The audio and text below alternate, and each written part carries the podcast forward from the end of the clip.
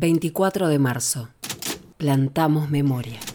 Considero que, que sí, que es sumamente importante pensar y reflexionar sobre este día, sobre el veinticuatro de marzo, Día de la Memoria por la Verdad y la Justicia,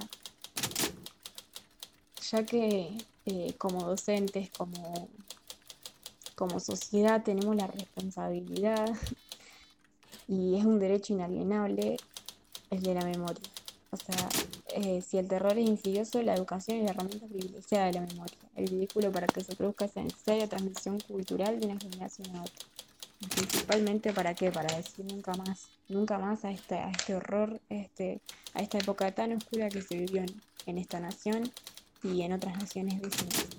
La época de las dictaduras fue un, una época muy, muy lamentable como sociedad, que se vivió desde un terror constante. Se imponía el terror para homogeneizar y para...